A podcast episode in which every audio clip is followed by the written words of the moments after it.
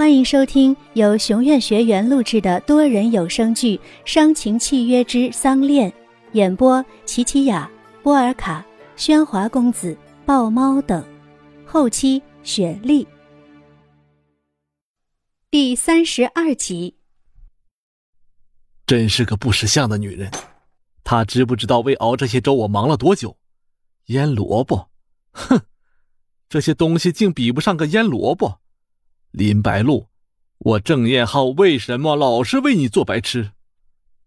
看着一地的粥，燕浩花了很久才冷静了下来。有天，那件事情查的怎么样了？信是趁秘书离开时放在桌上的，是个保安做的，帽子压得很低，看不出长相。已经换了所有保安，不过，少爷您也太容易被骗了。白露怎么会用电脑？怎可能用电脑打印字条给你呢？现在想想，当时的自己智商真的已经降到零，只知道白露要约自己，脑子里就顾着开心。不过还有谁会知道摩天轮呢？少爷，车修公司告诉我，您车子的油箱被人动过手脚，看来这个人还了解少爷您有用火柴的习惯。好在当时您没有抽烟，不然。抽烟。的确，当时燕浩坐在车里，正打算抽烟，摩天轮就出事了。这件事情你继续查，我要结果。还有，去一趟林家，去弄点那东西来。那东西是什么？朴佑天，你这是明知故问。你想听我亲口说，给那个不知趣的女人弄她想吃的腌萝卜吗？呵呵，少爷，别瞪我了，我知道了。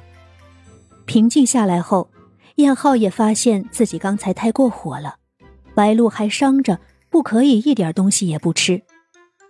又进了厨房，其实厨房的状况不比餐厅的地板来得干净，满地都是燕浩首次下厨的失败品。明明最讨厌这些油腻的地方，却还要亲自下厨，强迫自己学这些。不过。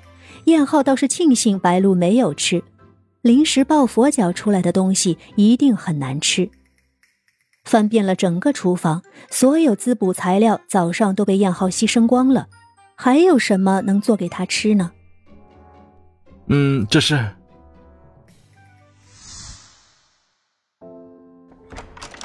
燕浩端着煮好的粥，推开房门，寻觅了整个房间，却不见白露的身影。瘸着腿，还能去哪里？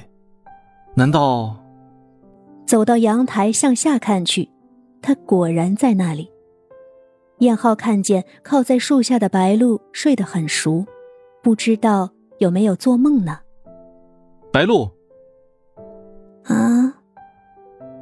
白露懒懒的睁开眼，看到燕浩的第一眼有些惊讶，也许对比刚才的发怒。现在的大转变让他有些不适应。饿吗？我煮了粥，吃点吧。啊，哦。他们面对面坐在地上，白露将盘子放在自己的腿上，打开锅盖，这是一碗白粥。这粥，来尝尝。燕浩舀起了一勺，轻轻的放嘴边吹了吹，送到了白露的嘴边。他把眼睛瞪得圆圆的，向燕浩送来的勺子慢慢张开嘴，起初只是浅尝了一点，但似乎感觉燕浩的手艺还不错。紧接着，他又张圆了嘴，一口将勺子里的粥全部吞下。怎么样，好吃吗？嗯，这粥忘了盐。嗯，是粗盐。你不是也给树吃这个吗？一定能更好的生长吧？哈哈。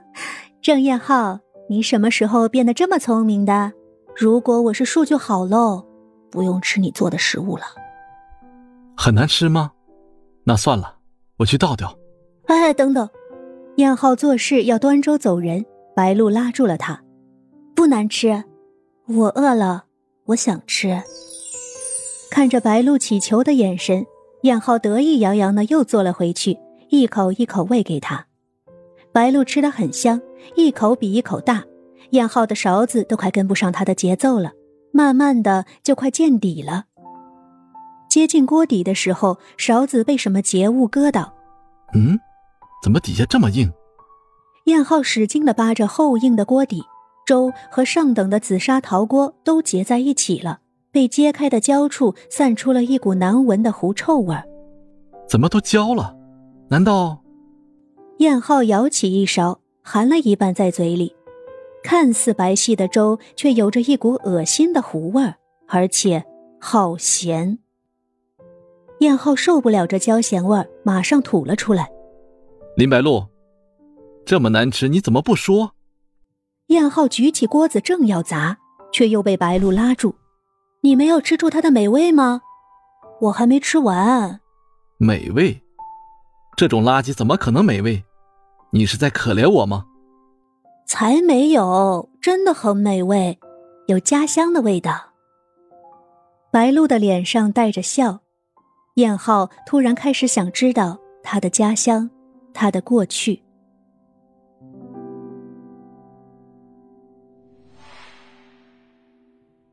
公墓的一块墓碑前坐着一个男人，从坐姿上可以看出他是个日本人。